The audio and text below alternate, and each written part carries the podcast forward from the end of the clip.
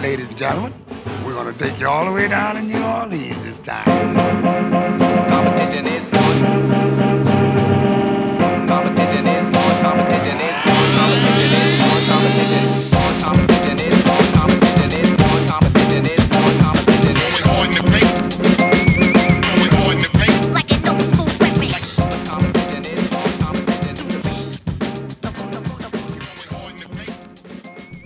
Wednesday, that means it's the Dome Patrol on Hard in the Paint with David Grubb. And so I welcome back again the one and only Ross Jackson, who just continues to add jobs. he is taking all the jobs. Uh, I this is keep why rolling, the man. unemployment numbers keep getting changed. It's because It's all me. you have all the jobs. It's all me. I, I'm I'm making. If you look at it from the jobs side of it, I'm keeping the nation rolling. If you look at it from the employment percentages, man, I'm ruining everybody's life right You now. kill it. You are blowing the curve. You are that guy right now, and everyone is waiting for you after class because you have turned what would have been a B into a C or a D for some of us.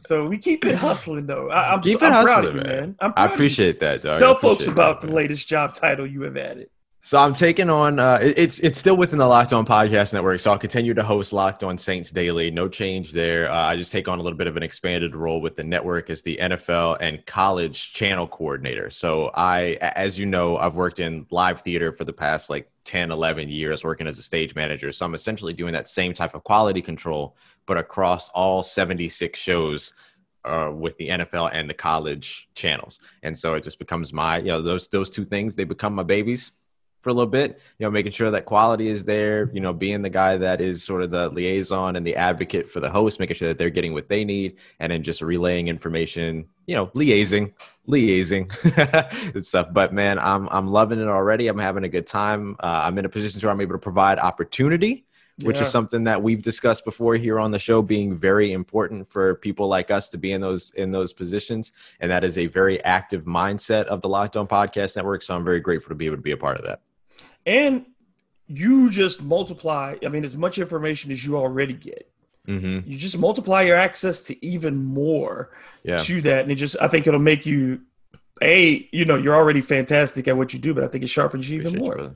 hey man that's what it's all about right it's all about being better tomorrow than you are today it's all about being better today than you were yesterday and so that's that's that's the trajectory i'm trying to set right now Yeah, and so let's just dive in. Uh, the number one thing in sports right now is is COVID nineteen, and has been for months. But now we are at that stage where decisions have to get made. We look at what's mm-hmm. happening with Major League Baseball, and that is a sport built for social distancing, and yet they can't get it right. There's no bubble. Teams are on the field last night. You know, ha- almost having a bench clearing Right. brawl in the midst of all this. but And- shout out joe shout out shout out joe kelly for being a savage though like for real The walk off was the best. His face. That's a meme. That's a meme forever. That's a GIF I- that's gonna go forever. I have saved that for the uh, All Lives Matter crowd. I'm gonna just send that photo every single time. His- That I mean, I don't blame him for doing what he did. You know what I'm saying? He didn't hurt Right. nobody. He threw behind No. him. right. So he just sending a message. But at the same time, how stupid do you have to be to forget everything in that moment? And that's Right. the whole part of it. Is That's that's, what thing. sports. right. That's sports. In the moment, Right. do you think that on a football field, just to have that as an example, a late hit on Drew Brees, you Right. telling me the linemen are going to be like social distance, right. stay back, Drew, get up on your own. right. I mean, even Drew Brees has been talking about, I got to Licking stop his- licking my fingers. Yeah.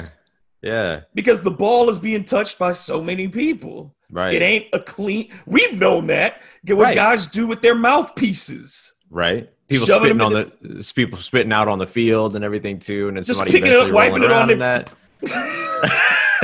you know, I, I mean, kids do it, adults do it. Wipe it on the on your pants, which serves no purpose, right. and then stick it right back in your mouth. And it's just so now Yeah. we're seeing these things. Where players had their deadline to opt out, um, and we have the double edged sword of they opt out, they don't get paid this year, but also their contracts roll over for another year and are extended in that manner. hmm Not a ton of big names, but there were some. I think Marquise Got a couple. Goodwin Marquise one Goodwin's a big was one. expected to be a big contributor for the Eagles. And his his video, by the way, in terms of like him explaining why he was opting out and everything, was just fantastic. I watched that and I was like, man, take two years off, bro. Like, do what you do what you got to do, fam. Like, be there for your family. I, I loved, I loved, loved slash. You know, I mean, he's going through a lot, so it's hard to use the word loved, but uh, just the courage of sharing all that and the courage of these guys to opt out. Knowing that they, you know, are in positions to where to where they need to, so I, I loved, I loved Marquise Goodwin taking the time to do that. And the Eagles are expecting big things out of him this season. Mhm. Obviously, they made a trade to get him, so it's a loss in that way for the Eagles. But so on the on-field, you know, thing, and it affects the Saints too because the Eagles are one of those teams that was supposed to be in contention for a high playoff spot. I mean, Yep. they and thir- 12 13 then they play week 14 Right. at the end at the end of that three game road trip. So that's a key spot right? Because Yes. usually teams don't win that third game out of three when they take that road trip. That's the the team the the uh, game with the lowest win percentage for most teams historically. And then you also look at the fact that philly's one of the the sites that has already said no fans in the stands. So we know that that's going to be in effect. So this compounds for them uh, for the saints in terms of why these couple of moves are important in philadelphia and don't for, and, and for people who haven't don't remember, the thing about Goodwin is that downfield speed. Oof. He he gets downfield very easily, so Mhm. that puts less pressure on Saints receiver. I mean, uh, def, Mhm. um, defensive backs because that's one less downfield threat, and the Saints have the other major down major threat that the. At the Right. wide receiver position that the 49ers had last year. So Right. it kind of works out to their benefit Yeah. um, in that regard. Same with the Packers, a team the Saints play in week three, to lose Devin Funchess and have Hmm. him opt out. Funchess, who has not been the superstar that he was predicted to be coming out of Michigan, but has been a very effective option at receiver, especially for a Packers team that didn't address offense at all, At all. in the draft. They straight up said, "We're gonna just draft every backup we need after the next couple of seasons." They they immediately went to backups. But you're absolutely right. I mean, you look at now, it, it remains to be what we've seen before. It's where Davante Adams is the big threat at the wide receiver position. Aaron Jones is the big threat at the running back position. You, you're able to continue to focus down to limiting that offense by limiting one player in each element and one one player in each dimension. And I think that that's a really important thing to keep in mind for what this defense already likes to do because this defense already likes to take the runaway and force you to pass the ball. Now, when you only have one option because you lost Devin Funchess, who, yes, it, like you mentioned, is not the most effective guy in the entire world. The Saints, of course, very familiar with him. He played in Carolina for many years, but still, he was the next best option for that wide receiver core in uh, in Green Bay. He was that pickup, that addition that was supposed to sort of take the the Green Bay Packers away from the conversation that the Saints were having last year, where they only had one option. And so now they've sort of gone the opposite way that the Saints have with this opt out. And Funchess, again, that size is such a big Right. part of him. Alone. in his Mhm. game, just being able to be that guy who shields people off on third down. I think that was something that was going to be critical for the Packers, and to lose that is a significant loss for them because there aren't a ton. Maybe they're the ones who are going to call To. Uh, Right, right. Hey, bring that four four over here, big man. bring that four four out to Green Bay. right. You'll you'll probably run like a five four with the weather here, but it's okay. It's okay. Yeah, you know, We'll cold it ain't good for them old bones, man. We know. Uh, you know, We know. I, I know. I know for sure. The Pats lose six players, and two of those very notable in Patrick Chung Oh. and Dont'a Hightower. Yeah. very important pieces to that team, and they've all and they've made that decision as well. I think it's easy. I think a lot of people it's an easy narrative to say, well, they they knew they were going to lose this season, so that's why they're out. I'm not going to throw that on anybody who makes that Mm-mm. decision.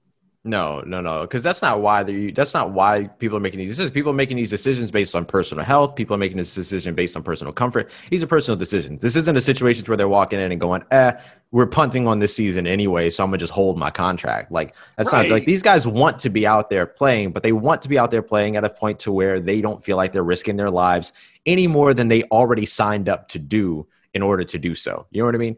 And so it's that sort of like there's acclimated risk and then there's COVID 19. Right. and, and it's a very, very different conversation. The thing about the Patriots that's really interesting is that you saw them release nine players just a couple of days ago to get their roster down to 80 immediately so they wouldn't have to go with the split squad. But then they lost those additional six players that opted out. I think that it's smart when you look at the Saints. They didn't jump to cut a bunch of players. They're waiting for testing, which could send players to the COVID 19, to that, that COVID reserve list. They're waiting for these opt outs to continue to roll through. It's a smart decision, I think, for the teams that aren't in a rush right now, particularly when you only, when you have another six days until anybody's really reporting for even just for strength and conditioning Right. you know it- it's a smart decision to wait a little bit longer. I think that that might be look it's bill belichick so maybe there was a reason for that but i do think that that gives you uh, something to look at in terms of like if you're concerned about teams not cutting down to the 80 immediately this could be a reason why.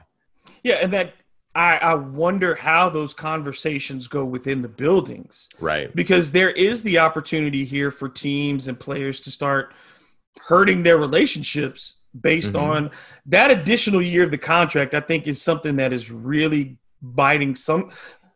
It's going to bite people in the butt, and it, it's so uh, that alone shows you that these guys have to weigh this very heavily before they do this because you are literally giving your team a you're taking no money for the year right get nothing.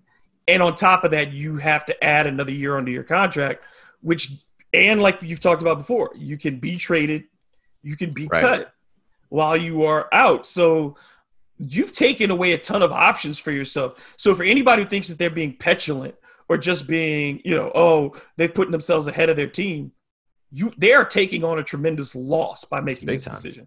It's big time. Because what team what team wouldn't say, all right, you're gonna opt out, you're not available for us in the 2020 season. You're gonna be coming back in 2021 on a three-year deal at a year older, a year off of your feet, a year away from the game, right? I'm gonna ship you off for somebody that's available right now. That's on maybe a one-year deal. Get out from under Mhm. there that new con. You know what I mean? Like there's so many different elements to it that you really put yourself at risk if you say I'm going to opt out, especially if you don't take the high risk opt out. If you just take the voluntary opt out and it just sort of feels like you're just making the choice based upon like personal comfort. Uh, I don't want to I don't want to say it like that, but you know what I mean? Like if people Right. look at it that way, and certainly owners will look at it that way, some GMs might look at it that way. And so being able to make those types of personnel moves or be moved within those personnel decisions after making a choice like that, like it's not an easy choice to make. It's not an easy choice to make because you potentially put your status with that team in jeopardy. Yep. And for the Saints, so far, a couple of veteran tight ends, but not guys who move the needle for anybody. Um, but it, it from what you're seeing, it's a lot of offensive linemen, it's a lot of defensive players, Mhm. um, predominantly who are checking out. Size, as we know, and we've talked about this before, size of players is a factor. And then we've also talked um, about this the susceptibility for coronavirus increases immediately after strenuous activity. Right. So, in the three to 72 hours after extraneous activity, which in the NFL is every day, Right.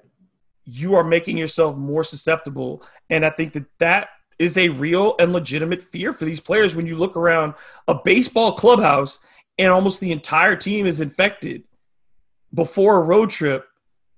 How I- just don't see how in football from people doing, you know, leaping into each other from the day to the, the day-to-day practices.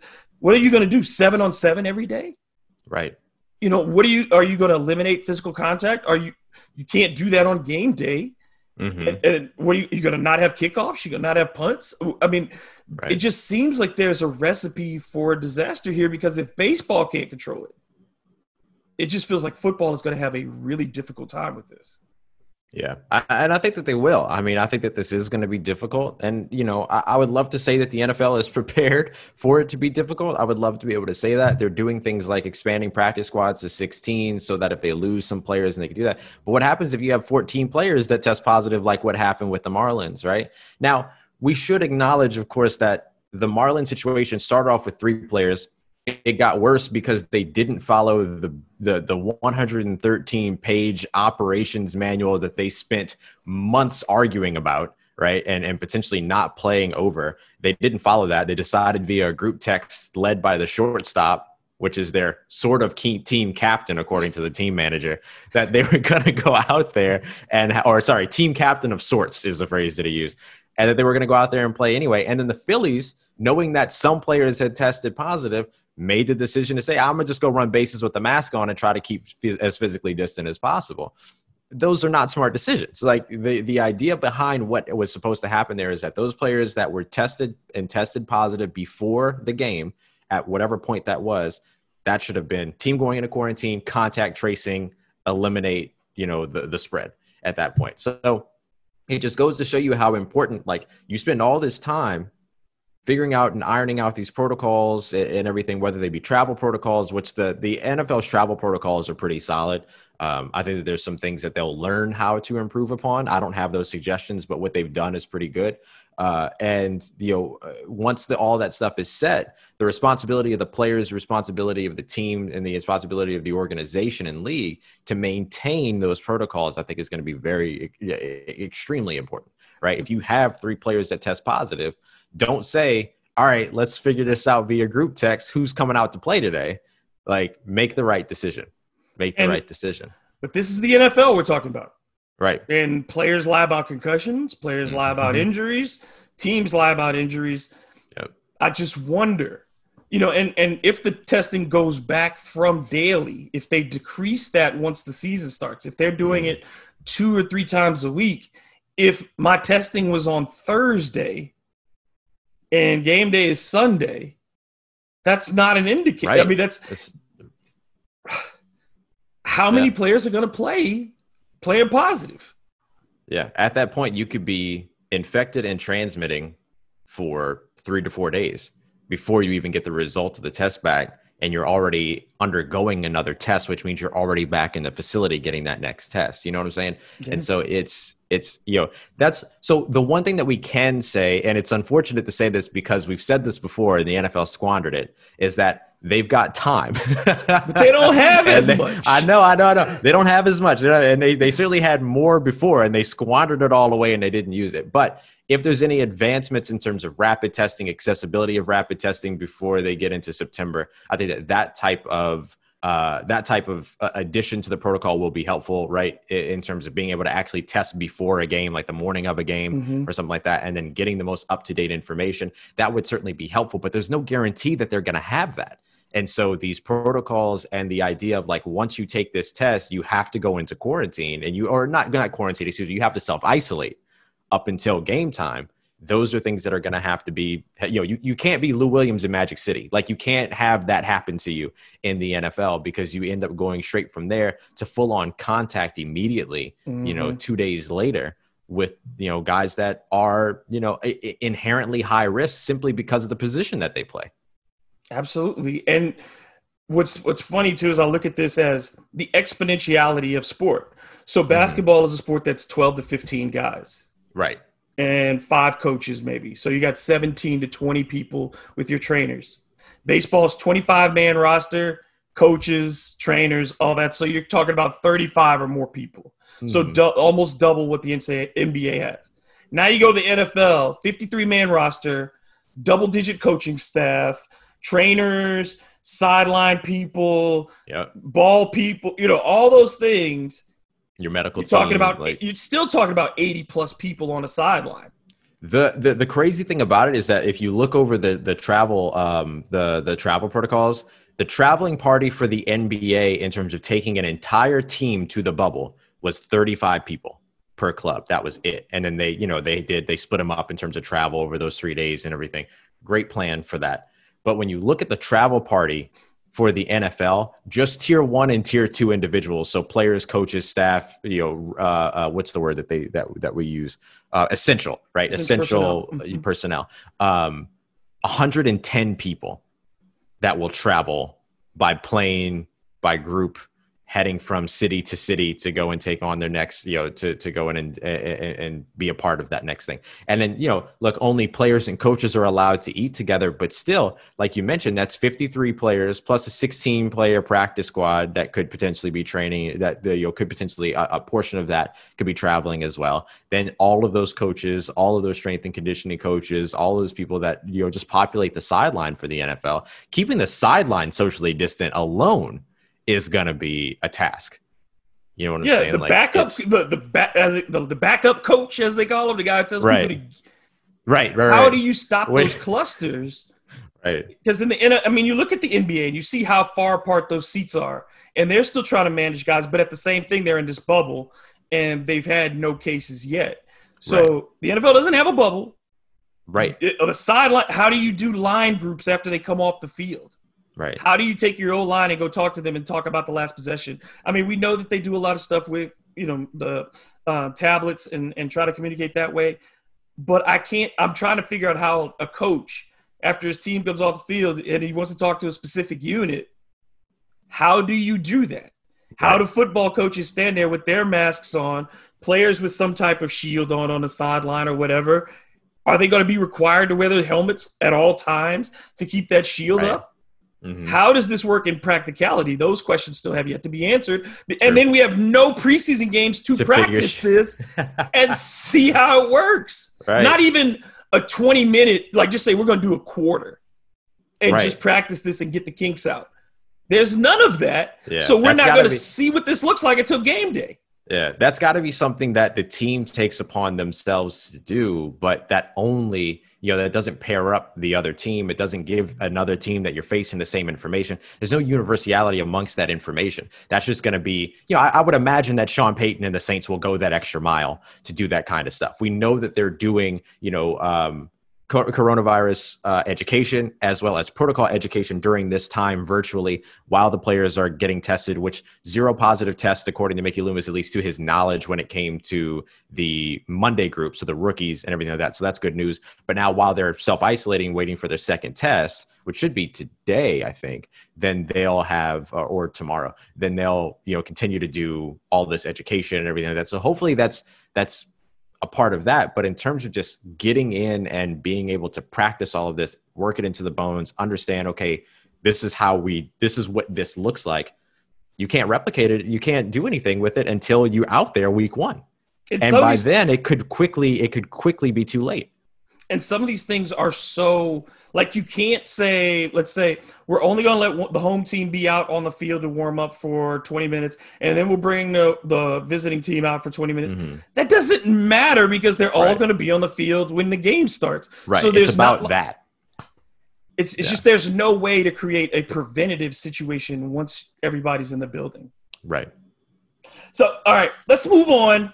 Um, the the the press conference that uh, Mickey Loomis did have mostly good news. I mean, there's no Yeah. real bad news in it. It's a typical Saints press conference. Right. Particularly. Mickey Loomis. Particularly Yeah. Mickey Loomis. He ain't here to say much. He's here to get in and get out. No holdouts. The rookie class. I just show up so I don't get fined. That's Right. Mickey Loomis. I'm not really here to answer your questions. I'm here to tell you Right. what I'm saying, and I'm here to bounce. So rookie class is signed. Okay, we knew that was it's a four man rookie class. It shouldn't take that long. Done. Right. Um, like you said, no mentions of any contract extensions with Alvin Kamara or Ryan Ramczyk. He's not going to talk about that. He never does. No, so I don't know no, why no. you even bother asking the question. He's going to tell you I ain't saying nothing. He even he even said that too. He was like, "Y'all always ask me questions about contracts, and no, I can't give you an answer." he won't. It's not even can't. He could. Right. Yeah, he yeah. won't. Well, won't. He's- I'm not telling you. He's not the Dallas Cowboys. He's not going to negotiate Right. in public. That ain't his way. Ooh. You know, Ooh. so you take that, and I mean, no holdouts. Everything's good for the Saints so far. It's been a very quiet in that regard on the field the roster building offseason for this team. Yeah, it's great. I, I'm glad to see that. Um, you know, the, the big holdout question this offseason was always going to be and always was Alvin Kamara. He's eligible for an extension at this point and everything. The, the CBA kind of, the new CBA kind of helps to do away with holdouts.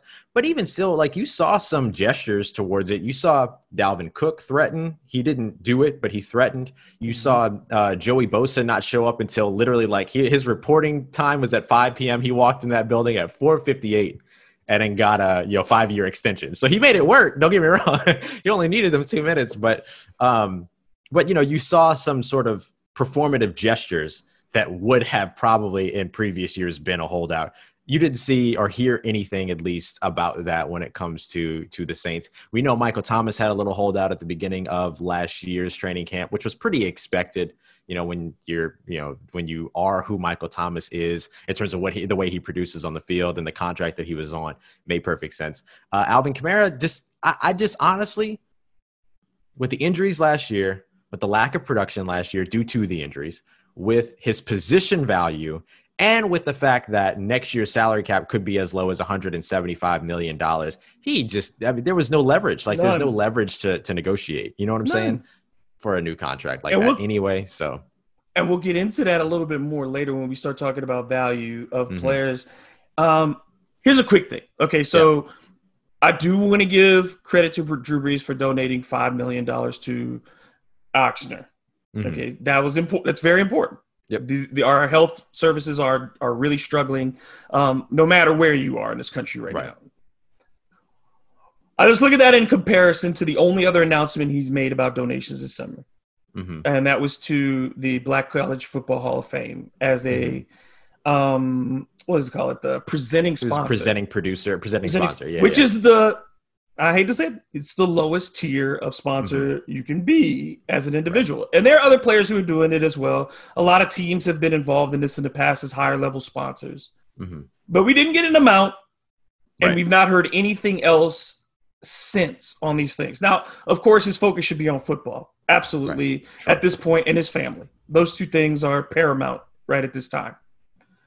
But it just does, it does kind of concern me just a bit that there was so much forceful talk in the beginning and, and across the league as a whole um, that we've kind of seen this momentum die down, particularly Mm-hmm. among those folks who said that they were going to be allies in this. right And I don't Yeah. want to make him the scapegoat. I don't want to No, make, have no, people no. think that. But I'm just saying it's representative in my mind of just around the league this slowing of momentum. Yes. Yeah, yeah. I hear you 100%. And I think the thing the thing to acknowledge within Drew Brees' most recent announcement at 5 million dollars is that he is apparently the way that he made it sound at least in, that in that video is that he's specifically targeting uh, communities that what, what they love to call us underrepresented communities. I sometimes replace that with unrepresented period. Un- Let's call it what it is, unrepresented communities. Uh, but he did make a focus to put the focus towards that, which is his vocabulary and the access that he has in terms of his uses of vocabulary to what those communities look like. Specifically mentioning that the first center that gets built, this first community center that gets built, community health center, excuse me, that gets built will be in uh, NOLA East and everything. So there is a little bit of at least a more pinpointed focus than what we've seen from him in the past, which has usually just been a sort of I don't want to call it an umbrella, but you know, it has been a little bit of a blanket statement every Right. other time to where it's to Louisiana, it's to New Orleans, like it's Mhm. the the the general which we've talked about before. The thing that's always been missing is sort of the specific targeting, not let me not say targeting, the specific pinpoint attention to communities of color, Mhm. right? And so you're seeing a little bit of that with those types of statements and with those mentions, but it still doesn't come up to, you know, you read, you look back at Brittany Brees's statement in particular a while back about, you know, all that talk about action and everything like that. And you're still waiting for the big gesture, not even gesture. Let me not say that. You're still waiting for the big action right? You're still waiting for the big thing, right? Not performatism, not and not not you know a gesture. You're still waiting for that big piece of action that comes through, whatever that may be, whatever that may look like. This doesn't constitute it for me. I'm I, I'm with you 100. percent I appreciate it. I understand why it's important. It is extremely important. And I'll give him even a little bit more credit than I usually do based on the fact that he's pinpointing those those specific communities. But I'm still waiting for that big move, Right. that big And- piece of action. and And, I don't think that's- that's unfair. No, I don't think it's because unfair, once you say it, once you say it, this is Right. the job to hold um, accountability. It's not Right. a negative thing to say, "Hey, remember when you said this? Right. Like, what are we Right. going to do next?" And that's I what think we've been that's what we've been talking about for so long is how important accountability is in these situations. And that's what we want from the league too, which has still been Yep. very, very quiet Yep. since the hostage video. We are now I know, love that you weeks called and it. weeks, weeks and weeks and weeks, and it's still the NFL has said nothing, No. nothing other than lift every voice and sing, and that ain't cut it for me. One of the fun things this week has been the unveiling of the NFL's top 100. 10 players left to go, but so far, six New Orleans Saints have been uh, revealed, uh, and seven are total on the list. Mhm. So the one that has not been placed is Mike Thomas, and we'll get into that in a minute. I got, Uh, I got just- some things to say. So the five, well, the Saints that have been placed so far, we'll go through each one. First, you have Ryan Ramczyk at 82. 82, man. Come on, dog. Like, here's okay. Here's let me preface everything that I'm about to say with this fact, and every and, and I talk about this all the time, so I, I want people to know this about me. When it comes to top, I hate top 100 lists. I don't care if it's a list of the NBA's top 100 dunks. It does from 15 to 100, the last 85. It's all the same crap every single time. All that matters is that you made the list. But every now and then, every now and then, there are people that get ranked in such a way either when you compare them to other players on their team or you compare them to other players at the position. The positional rankings to me are always the most interesting part of this. And then the, the rankings within the team. Because effectively, if you rank Ryan Ramczyk at 82 and he's the last ranked Saint, you're saying that of the seven Saints that make this list, he is the least important, Yep. which is a very tough thing for me to grasp because in the very uh, the, the two and a half minute clip that they showed where they talked about him, they mentioned that the Saints ran for 4.4 yards per carry in 2019. But when running to either side of Ryan Ramczyk, it was increased by a yard, 5.4 yards. So, how are you going to sit there and say that and then tell me that he's less important than the person that's actually carrying the ball? And then you talk about, like you said, some of the players that he's behind, not just the Saints, but around the league.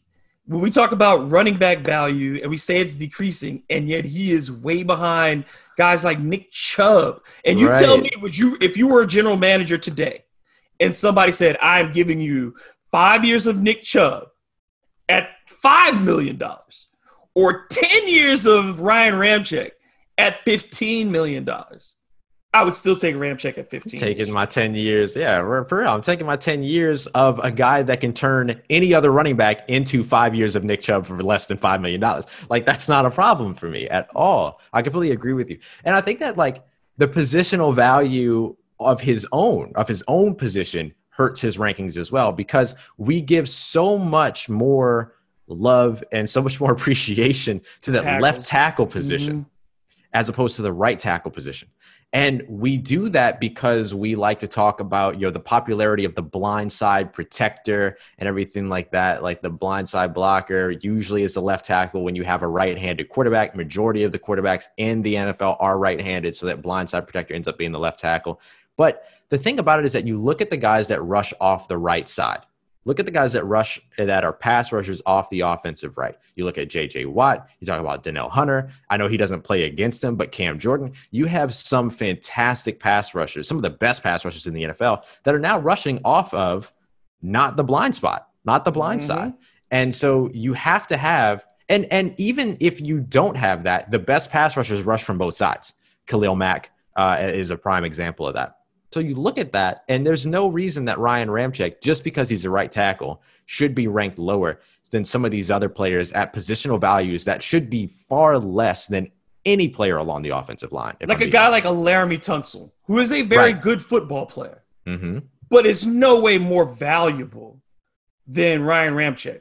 I mean, it just it makes no sense to me in that regard. And like you brought up JJ Watt, tell everybody just go look at film of game one last year. The only game in JJ Watt's career where his name was not called a single time. No Right. tackles, no sacks, no nothing. Nothing. And Ryan Ramczyk did that to him one on one for the vast majority of that night. Yep. That that right there, if you have JJ Watt placed where they have him in the top 20, 25, and you're gonna have Ramczyk at 82, Right. something don't seem right to me. No, I, I completely, completely agree with you. I will say that Ryan Ramczyk will be a key cog in the wheel for keeping Drew Brees as socially distant from defenders as possible. because if he was able to lock down JJ Watt the way that he did, and and really against all of the other fantastic pass rushers that he matched up against this year, he matched up against some fantastic pass rushers in 2019 and was incredible. He didn't get incredible. murdered against the, the Falcons. Mm-mm. No, I mean the 49ers was fine. didn't destroy him. Right. So it was mean, like yeah. what 20, 20 pressures total in 2019 if i remember correctly i can't remember what number they said on the on the broadcast but their numbers i think were around 20 and that's insane for the number of pass rushing snaps that he played in 2019 Exactly. So then the next highest is Marshon Lattimore at 76. 76. 76. So first we had the Madden problem. And now, and, and you say you'll take it from Madden because that's a video game and these are right not. like but these are the players. right And they're saying Marshon Lattimore is 76. and this is coming off of the better year than he had in 2018 now 2000 going coming out of 2018 going into 2019 he, he wasn't on the list. And i think that made sense because his 2018 was not great. That sophomore slump was very present. He had some injury issues in, in- inconsistency. And the last thing you want from your number one corner is inconsistency right? The only thing worse than that is unavailability. So when you look at where marshon took that next step in 2019 he was playing back at a very very high level just like he did his rookie season. I don't have too much trouble with like Marlon Humphrey was ranked above Marshon Lattimore. I'm okay with that. I'm, I'm okay with that. I like Marlon Humphrey. I like the game that he plays. Tre'Davious White was ranked above uh, Marshon Lattimore. I'm also okay with that. But I also think that all three of those guys should altogether have been ranked higher than they were ranked in the first place, if that makes sense. Like these are all top 50 players that we're talking about, at least in my mind, particularly being number one lockdown corners. We're talking about positional value. That's the guy that erases half the field. when In a passing to- league. Right. When it comes to the offense, like this is that, that you're talking about positional value. All right. Everything that affects the run game should be pushed towards the back of this 100. Everything that affects the passing game should be pushed towards the top. And I think you see that with quarterbacks. I think to an extent you see that with wide receivers. Although RIP Davante Adams apparently because we just don't really we just don't really show him any love at all. But you know these corners, these guys that are taking away the entire half. Let me say a third of the field. Those guys should be ranked much higher than that 80 to 70 range. And then within that group, now you get Demario Davis at 67. hmm It's an all pro caliber player. The best, uh, this, well, you, I mean, it's him and Cam Jordan, one and one A as Right. best defenders on the team. Right. But you could argue that Demario is the most important defender because there is no replacing his production or his abilities. Yeah, his communication, like everything. Like you, you're not just paying for a linebacker; you're paying for a coach out on that field when it comes to Demario Davis. And the thing about it is that, like, look, I'm just glad he made the list because my man is so slept on all the time and everything. And again, positional value. We talk about off-ball linebackers, and we don't credit off-ball linebackers the same way that we credit pass rushing linebackers. Khalil Max, TJ, uh, a, a Khalil Mack, a Za'Darius Smith, a, uh, a TJ Watt. Like we we look at those guys oftentimes in terms of the general consensus of position uh, position value as higher than that of the off-ball linebackers even though the off-ball linebackers more times than not more immediately affect the passing game as you mentioned. And so you know you saw names like his fred warner was at 70 fred warner is a fantastic off-ball linebacker in this league. Lavonte david was at 100 i think bobby wagner is the highest ranked off-ball linebacker but bobby wagner is also a little bit of a hybrid because he contributes very much in the pass rushing game as well but Demario davis had four sacks last season Right. I'm saying he's no slouch in that, eh, you know, when they needed him and stuff. I think the only reason why his numbers weren't maybe higher than that, you could have seen him with five or six had they actually been blitzing or rushing their second level for the first 13 games of the season, but they didn't have to until Marshon Lattimore and Sheldon Rankins got hurt. And then that changed what the defense looked like. But because you have a guy like Demario Davis, he's able to excel no matter what it is when you have to change that defense. Positional versus, I'm sorry, positional value doesn't play into the fact that just in terms of his value, period, as a player out on that field, defensive value, however it is that you want to look at it, he should be ranked higher than some of the other Saints on this team were Mhm. ranked, I'll say, or, or one in particular, and likely should have been ranked higher than some of the other players that we saw ranked above him uh, when it comes to other clubs, other teams, and other positions. Yeah, I think they sleep on his versatility. Like you said, Mhm. his ability to affect both the run and the pass. The Right. fact that he can cover sideline to sideline. Now we've Mhm. seen him cover tight ends. We've seen him cover backs. We've seen him, like you said, at the point of attack.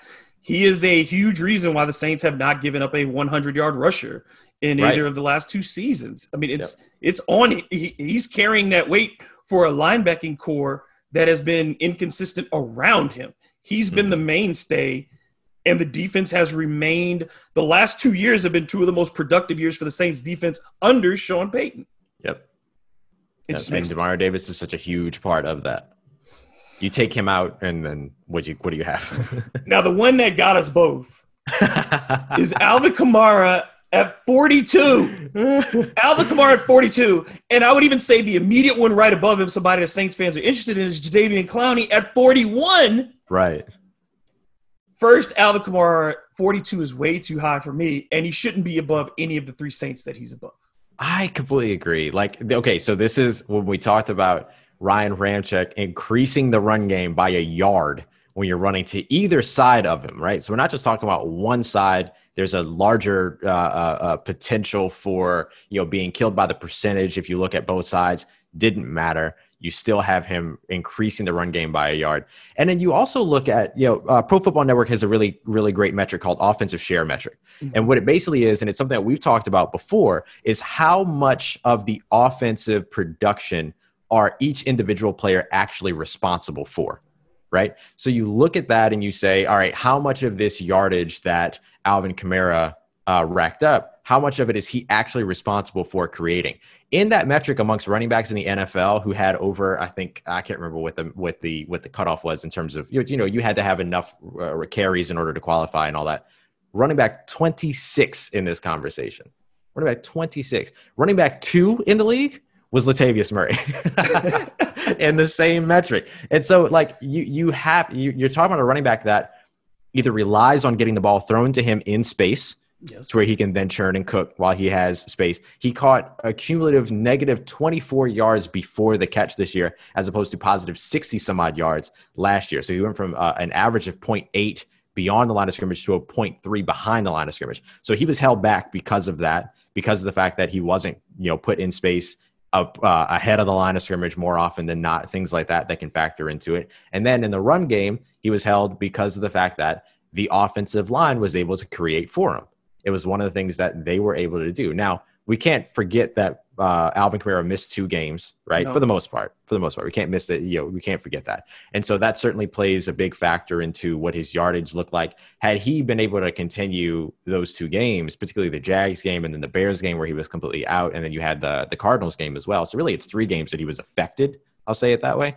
Um, you might have seen a greater yardage total from him because he just simply would have gotten more opportunities.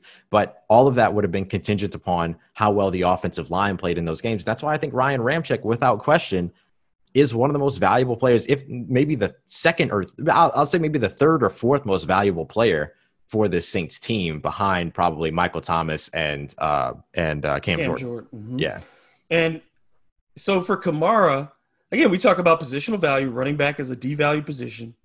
He is, like you say, doesn't create. a t- And this is not to insult Alvin Kamara. no, not at all, not at all. But, and we talked about this before we started recording.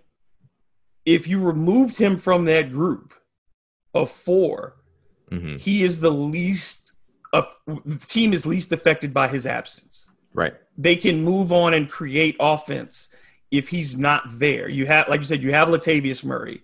You've Mhm. added some pieces around the, the the offense now to create some more of those matchups in space Mhm. uh, with a Ty Montgomery possibly Right. with who, even Emmanuel Sanders can catch those kind of quick passes and, and make something happen with them. But if you lose Ramczyk for a season, you're done. If you lose Demario Davis, you're done. If you lose Marshon Lattimore, you're done. There's Yeah. no way that those players should be 20, 30 spots behind Alvin Kamara in player rankings when you're that replaceable. And that's Right. that's not saying he's not talented, but in this league, he is far more replaceable than the other three. Right. And it comes down to his position. Like I mean, we can we can both sit here and say yes, Alvin Kamara is an absolutely special talent that's unmatched across the league outside of maybe Christian McCaffrey in that conversation. But even still, they're both very different players. In terms of what they're able to do and how they achieve it. There's no doubt that everything about Alvin Kamara when he's on is spectacular. There's no doubt about that, and there's no taking that away from him. But because of the position that he plays and because of the way that this offense can produce with or without the run game, as we've seen, because there have been certain games where the run game has been taken away from the Saints, and they're still able to produce around Alvin Kamara, even if he's not producing in the in the uh, as as a receiver in the passing game. They've been able to do this for years. But one of the things that they've always struggled with, you look at, excuse me, you look at 2014, 15, and 16. What was the big holdup there? Not not having a run game, which was an issue those three years, but not having a defense, right? Mm-hmm. So it always comes down to, as you mentioned, how are things being affected in the passing game, or in some cases, how are things not being affected in the passing game, uh, and how you know what your presence is there in pass defense. So I, I completely agree. I think all three of these players that were ranked behind Marshon, I'm sorry, uh, Alvin Kamara should be ranked ahead, just simply based upon how much more valuable they are to their team. Um, and then we talk about like some of the other ones that are weird. Dak Prescott at 40. Right. When, like that. Or 40. A, yeah. Yeah. Dak is at, no, 46. 46. Yeah, yeah, yeah. 46, which was really strange to me in a quarterback league. Right. You and know what was even more strange to me? Jimmy Garoppolo at 42. ahead. Right. You're telling me Jimmy Garoppolo is better than Dak Prescott? In no world. In no world is that true. You're talking about a guy that was completely carried by three running backs the entire season. Look at what he did in the and playoffs. a tight end. And a tight, and a tight end. end. And look at what he did in that. What was it? The NFC Championship game. Through nothing. what he had a combined what twenty something pass attempts in the, the first two rounds of the playoffs. Right, right. And then Raheem Mostert went off for two hundred plus rushing yards. Like you were carried, fam, like hundred percent. Same thing with the Ryan Tannehill conversation too. Like Ryan Tannehill carried by his running back the entire way. It makes and stuff, and so like this is why players make no sense to me. And, right. and having them judge, and they constantly tell you that oh the media doesn't know, the, you don't get it. But then when you put out rankings like this it's right. Like, like what do you what, expect? Are you uh, taking Are you taking them seriously? Are you just clicking names off on us? Or, or... Okay. So then, the next highest Saint is Cam Jordan at 23. Yeah. How did you feel about that spot? That's a, um, I think it's fair. Yeah, I'm okay with that spot. I'm okay with that spot. Like, I don't have any complaints about it. I love the fact he got the Jordan number. He got 23. You know, I, I'm I'm neat like that. I'm fine with that. You know, he's just outside of a top 20 player in the NFL. Like when you're talking about this league that has 53 players per team, that's fantastic. Like that's a great place for him to land.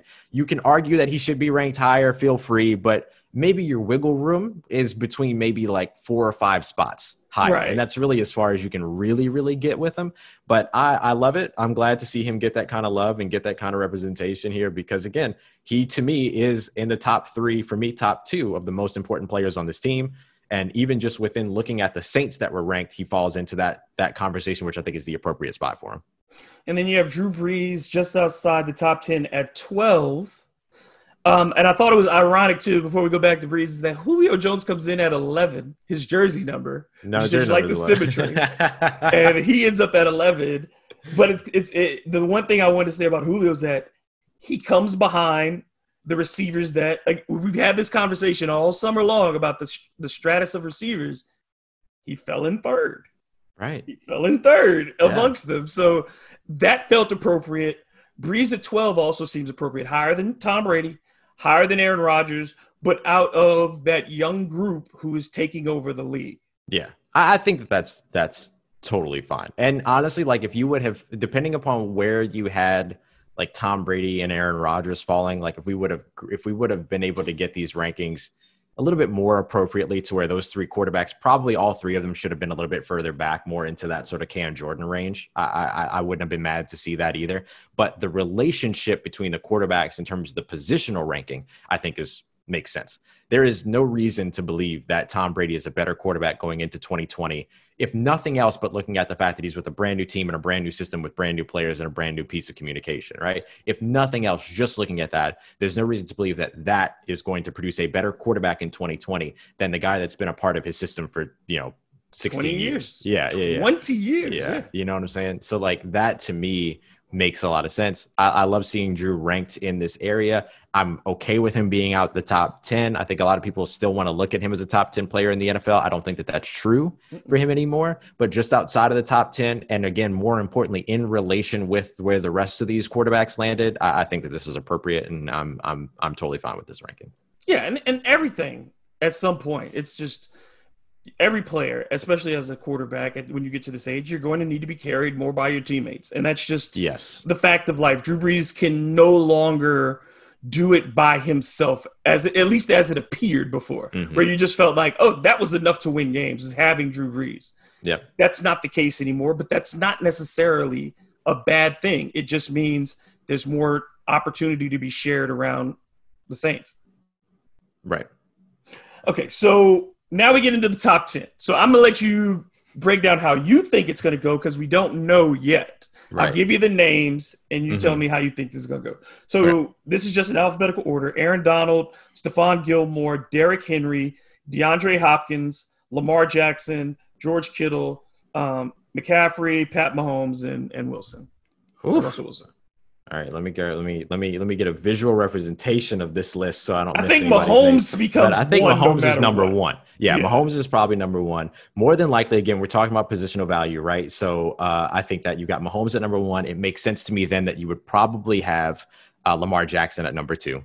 Do you These are the two because. Donald was two last year? Oh, I, you see, that's why that's why I want this list. Okay, I have it now. Yeah, I forgot about Aaron Donald. That's my bad. Aaron Donald makes sense at number two to stay there. There's no reason to drop. Like I didn't see anything in 2019 that creates a reason to drop him. The only thing would be that if they feel like Lamar Jackson's MVP season is going to be enough of a conversation starter within the league to force the players to rank him higher than they ranked Aaron Donald just by proxy, then that makes sense to me if that happened. But I don't think that, that would be intentional. I think Aaron Donald makes sense at number two. I would then look at uh, Lamar Jackson at number three, and then my hope would be. So this is my thing with with Michael Thomas. Michael Thomas should, to me, should be the highest ranked non quarterback outside of Aaron Donald. Aaron Donald is the best defensive player in the NFL. Be it's there to me.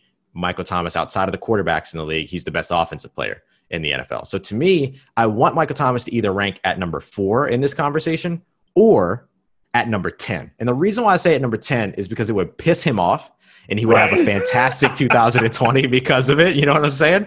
But then if he also gets that high ranking to where he's the highest rated non quarterback, non Aaron Donald part of the conversation, then, you know, he's got the chip on his shoulder. He's got the confidence. He's an absolute prove it guy. Either way, Exactly like you said, right. if, if you put him number three or four, he's gonna say, I told you, and he's gonna come out and show you that every week. And like you said, if you Mm-hmm. put him at 10, he's gonna be like, 10! Right. he's going to be pissed. Because I wouldn't put him behind Derrick Henry. There's just I, No. I couldn't do that. Mm-mm. Um, because again, I think you could you can't replace Derrick Henry for Houston. I mean for Tennessee, hmm but at the same time, I just I, I, I couldn't put him ahead. Stephon Yeah. Gilmore, I'm curious to see where he's going to fall. that's hard to put a That's a shutdown really corner hard- in the top five. right. Unless Right. you are just literally, you'd have to be a Deion Sanders level where you are changing games Right. by scoring Yeah. yourself, Right. and that's not Gilmore. Right. Right. So I don't think he gets that high. No. So I'm thinking think- the top five. See, Kittle is an interesting proposition. Right. He's really interesting. Him and Russell Wilson are really interesting to round out the five for me. Because you again- figure Russell Wilson is in the five. You have to imagine that. Like you have to imagine that he's in the top five. So th- you'd imagine three- three, five, three quarterbacks in the five and Aaron Donald. So number five, whoever that is, Mhm. becomes that's a hard question because it doesn't become like you said, it could easily be a Mike Thomas. Mhm. And but do you deva- are those those folks who value DeAndre Hopkins there? Does that mess up Right. the vote in that position? And I, I just don't see Gilmore jumping up there. But it, it comes down to Kittle. I, I don't see how you can put Mike Thomas behind Derrick Henry. I just don't see how. Yeah, that's I can't see that. possible. I can't But see I. Same can thing- see Kittle. The case for Kittle being he's there's no matchup for him, Right. even with Garoppolo at quarterback. You Right. still couldn't stop it. Right. Like can can Michael Thomas be held accountable for having a better quarterback than George Kittle? Which is a conversation that we've seen happen several times. Not that specific conversation, but the conversation of, well, Michael Thomas gets devalued because of the quarterback that he has. We've seen that before. And we've seen DeAndre Hopkins devalue Michael Thomas because of the quarterback. Like we've seen that conversation before. So Even how though he does the, has how does Deshaun Watson? right? I know, I know it. I know it. I know he just straight up disrespected Desha- Deshaun Watson if we're being real. Um, and then the other ones, like I can't put Christian McCaffrey, I can't put a running back period ahead of Michael Thomas. I can't do it. I, I would have I have trouble putting a running back, either one of those running backs, ahead of George Kittle to an extent. Maybe Christian McCaffrey would be. Uh, I would have McCaffrey higher than, than Derrick Henry, though. than Derrick Henry for sure. And then I also have trouble putting either of them higher than uh, DeAndre Hopkins. So for me, I feel like it's going to be some form of Michael Thomas, DeAndre Hopkins, George Kittle that populates that five, six, seven, or four, five, six with Russell Wilson involved somewhere in there as well. Yeah, You it know feels like Henry and Gilmore are not eight, nine, ten level guys. right. and I would say right. this. I think McCaffrey will get boosted though. I think McCaffrey Yeah, trying to ends up out in that top six up. or seven. Yeah, I think McCaffrey's in that group because of the 1,000, 1,000. Right. I Whenever could see you it. do that, Yeah. and on I a could bad team too. Yeah, I could see George Kittle getting devalued a little bit because of his position as well at tight end, and then it's sort of falling that back four or five being like Christian McCaffrey, George Kittle, and then you get into like the Stephon Gilmore, Derrick Henry part of the conversation as Mhm. well. It's going to be interesting because it's going to piss somebody off. And I hope it's Michael Thomas. I hope it's Michael Thomas. Like I'm, I don't want him. I don't believe that he should be ranked at number ten. But I, oh Lord, do I want him to fall at, at, at ten? Because first of all, we will see one of the most insane Twitter rants we've ever seen, and we might see a really fantastic 2020 based on it too. And you will know the- he will clap back. The rest of the best of part of it too is that the rest of his teammates will do it too. They'll do Oh, it for him. Oh yeah, Cam Cam will be him. out there like crazy. He's enjoyed his time off. he really has, man. He's been super dope. Dude, he's become a Twitter superstar. He I mean, really and, has. and I think He was Cam, ranked what, like highest in engagements or something like that, or interactions with fans on Twitter Yep. in the NFL. I, I really think you get Cam. If you're talking about a future broadcaster, Oh, hundred percent, dude, hundred percent. that guy has everything laid out in front of him. If he wants Yep. to do podcasts, if he wants to do whatever, I, he's entertaining and and intelligent enough to keep a broad audience. And Oh, yeah. I think he's just a fantastic um, voice. Tell Um, him shave shave his head, keep the mustache and the beard, and he can come and chill with us. Yeah, over at the yeah, we're to the Show. Sure, no problem. We got you, Cam. We got you, dog. We got an open invite any Wednesday you want to join us, man. Uh, this was great. Um, yeah, man. and, and hopefully we'll see some more. Um, you know, we'll see what happens with more players, and we'll Mhm. see what happens as the Saints continue to report. But not a not a. This is a business week for the NFL. Right. Not That's really exactly right. uh, something to talk about on the field. But like you said, with with any time you have these rankings and things, it's so subjective, and yet we still get emotionally involved in them. We really do. We really do. Like I love to talk about how much like ah it's that don't matter blah blah blah. But then like when I get to actually talking about it, when the conversation is presented to me, I'm ready to take a stand. I can pick a side. Like I get I'm I'm I'm 100 percent invested in those moments. The only thing is, I, I don't care what any player says. I'm still going to that 42 for Alvin Kamara being 34 spots ahead of Mark. No Saints fan could, in their mind, justify that. Even the, Right. the, the most diehard Kamara fan would never Right. say that he. Come on, 30 You- something players better. than- 25 spots ahead of Demario Davis. Right. Come on, man. So, dude, another great one. Um, fantastic being with you again. Tell folks uh, uh, one more time how they can follow you and what you got working. Absolutely, man. Always a Not pleasure, brother. though. Not everything. I'm gonna keep it short. I'm gonna keep it short. We might be here for another hour if I try to run through everything. Uh, no, man. I appreciate you. Always a pleasure to be here. I always this is a highlight of my week on these Wednesdays, so I always look forward to it. Uh, y'all can follow me on Twitter at Ross Jackson Nola. Check out the podcast Locked on Saints every single Monday through Friday, 22 to 30 minutes to get you through your drive, your commute, whatever it is, your walk during the day. You know, we're all trying to get outside a little bit. Whatever it is that you need, I got you covered there, and that's daily, just like Hard and the Paint is daily as well. So make sure you're checking us both out, right? Show that love. Uh, and then, of course, you can check out all the written work over at Canal Street Chronicles as well. Uh, man, always a pleasure, brother. Thank you very much for having me back. And uh, as I said, I always look forward to these. Yes, and we will talk offline as we usually do. Always. And um, we'll be back again next week. So for Ross Jackson, I am David Grubb. Make sure you follow me at DM Grubb and visit the website hitpwithdg.com for all of my content there as well. So this has been another Dome Patrol and another Hard to Paint.